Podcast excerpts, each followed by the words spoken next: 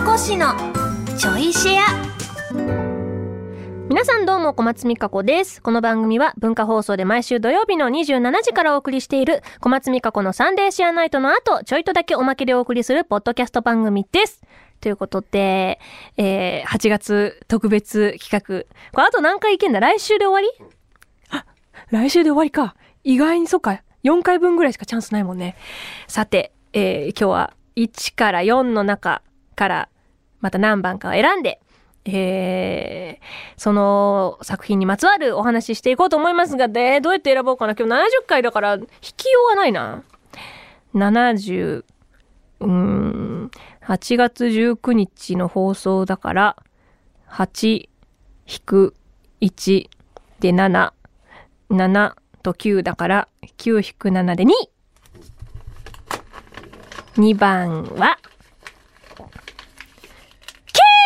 K! K! なんかもうちょっと前じゃん !2012 年最初最初、もう、もう私の、もう、土新人時代ですね。2012年。まあ、実質撮ってたの2011年とかだから。ああ、K ですか。いっぱいあるぞ、K は。K はだってもう、第1期、第2期、第3期までやって映画とかもやってましたからね。K もね、あの、オーディションを受けたんですけど、オーディションから始まるぞ、大体話が。K はね、確か3キャラ受けてんですよ。えっ、と、猫と、アンナと、えー、もう一人受けたと思うんですけど、3キャラぐらい確か受けて、で、猫に決まったんですけど、私の中で、まあ、そもそもデビューが男の子だったのと、そんなにいわゆる可愛らしいキャラってよりかは、自分の等身大な雰囲気だったり、まあ、気の強い女の子だったりっていう風な中で、まあ、キャリアも手数も少ない中で、まさかの猫で決まって、猫？えーってなったんですけど、その、なんかオーディションの、あ、またオーディションの時が、誕生日近くって。オーディションの時なんかね、確かね、誕生日近かったんですよ、またその時も。で、なんかたまたま、その制作さんが、あ、お誕生日なんだったね、みたいになって、なんか、えっとね、えーポッキーくれたんだ。ポッキーくれたんです。帰りにポッキーもらってやったーってなって帰ったんですけど、で、猫に決まった。なんか誕生日にまつわる話 多いな。なんかもらったんですよ。お菓子もらったな、オーディションで。っ てそんなオーディションないんですけど、めったに。で、決まってからは本当に周りのキャストさんが、まあやっぱり自分のキャリアからしなくてもなんですけど、まあ、デーベテランばかりで、おいおいおいおい、今をときめく人しかいないみたいな感じでね。どうしようってなったんです。だって、何より、ど新人すぎて、やっぱり同時に撮ってるんで、あので、結構絵もね、かなり綺麗に出来上がってた状態でのアフレコだったんで、プラス、アドリブをとにかくいっぱい多めに入れてくださいっていう、映って動いてたら、とりあえず全部入れてくださいっていう作品でもあったので、で、まあ、猫ちゃんがかなり動きまくってる子だったんでね、アドリブをとにかく多めに作っていくっていう宿題と、やっぱりね、お芝居もそんなに、なんか自分の中でキャラクターこれ合ってるのかなとかそうだし、なんか単純にそのアフレコで求められるお芝居っていうのがなかなかできなくって、まあできないということはリテイクを重ねることなので、周りの先輩にもまあ迷惑はかけるわ、お待たせさせるわ、で待たせてる方々がすごい人たちなので、も本当に気が気じゃなかったですね、当時は。もう、本当に。だって、後ろに、後ろにっていうか、自分がマイクに立ってたら、後ろに、オノディさんとか、津田源さんとか、浪川さんとか、桜井さんとか、中村さんとか、もう沢城さんとか、宮野さんとか、福山さんとか、いやー超無名な私がいて、いやーっていう状況ですよ。やっぱり、ただの、なんていうんですかあのー自分が、うんなんか、声優さんし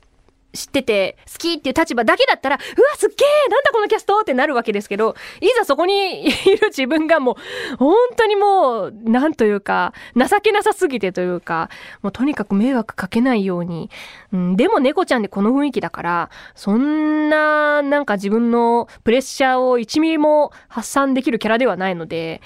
まあ結構頑張りましたね。あとね、その収録の直後にラジオとか撮ってたんですけど、作品ラジオ。私作品ラジオっていうのをやるのが K が初めてだったんですよ。で、で、確か初回放り込まれたのが、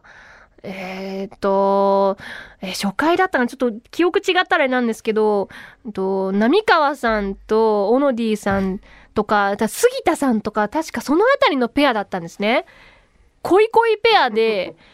いきなりラジオ放り込まれて、ラジオ何を喋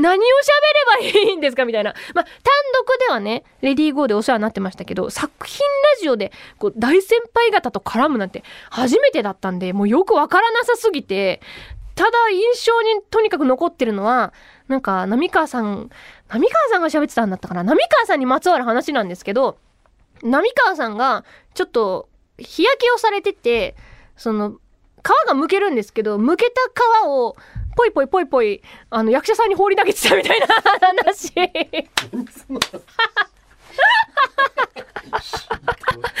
をめくってはぽい、めくってはぽいみたいなの、なんか誰だったかにしてたみたいな話が忘れらん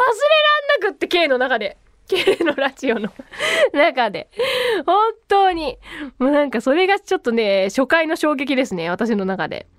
で、ちょっとシーズン経ってからは、あのーそれまではパーソナリティ交代制だったんですけど、がっつり、えっと、津田さんとペアで、えーやらせていただく機会が、その後のシーズンであったのかな。で、そっからもうなんか、あの、KR、KR がある意味確立されていったというか、あの、なんというか作品には全く関係ないどしもネタ、どしもネタラジオみたいな、あの、看板にしてしまったのは、まあ、元凶は杉田さんなんですけど、間違いなく。それを固定化させてしまった私と津田さんの落ち度。落ち度。下水道ラジオみたいなタグが、あの、拡散され、はい。なんか妙に盛り上がってましたし、私もなんでそんなこと話したんだろうみたいな話いっぱいありましたね。まあ、大体でも津田さんと杉田さんが悪いと思います。あ、違うの違うの違う違う違う。違うの経営でそういう話をしようと思ったんじゃないです。違うんですよ杉田さんと津田さんが悪い話をしようと思ったんじゃないです。偉大なんですよ。お二方はも。うエンターテインメントに消化できるのがまたすごいですし何よりやっぱりあの経営によって私はそういうラジオで外してもいいんだっていうことをねあのお二方になんていうか助けていただき成長させていただきそして時は巡りあの時 KR 聞いていましたという方がわんさか 現場でご一緒する機会があったりと光栄な機会にも恵まれ最近ですと津田さんと今同じ事務所に所属されているねあの七海ひろきさんというもう本当素晴らしい声優さんがですねあの私も K 大好きでって いう話を聞きなんということを K はしてしまったんだしてしまったんだという、えーちょっといろんな念がありますけれどもここまで育てていただいて本当にありがとうございました。さあこの調子はもお別れのお時間となりました。改めてこの番組の本放送は文化放送地上波と超 A&G プラスで毎週土曜27時からでございます。ラジコでは1週間タイムフリーで聞くこともできますのでぜひこちらもご利用ください。それではまた次回ちょいとだけこの番組にもお付き合いください。お相手は小松美香子でした。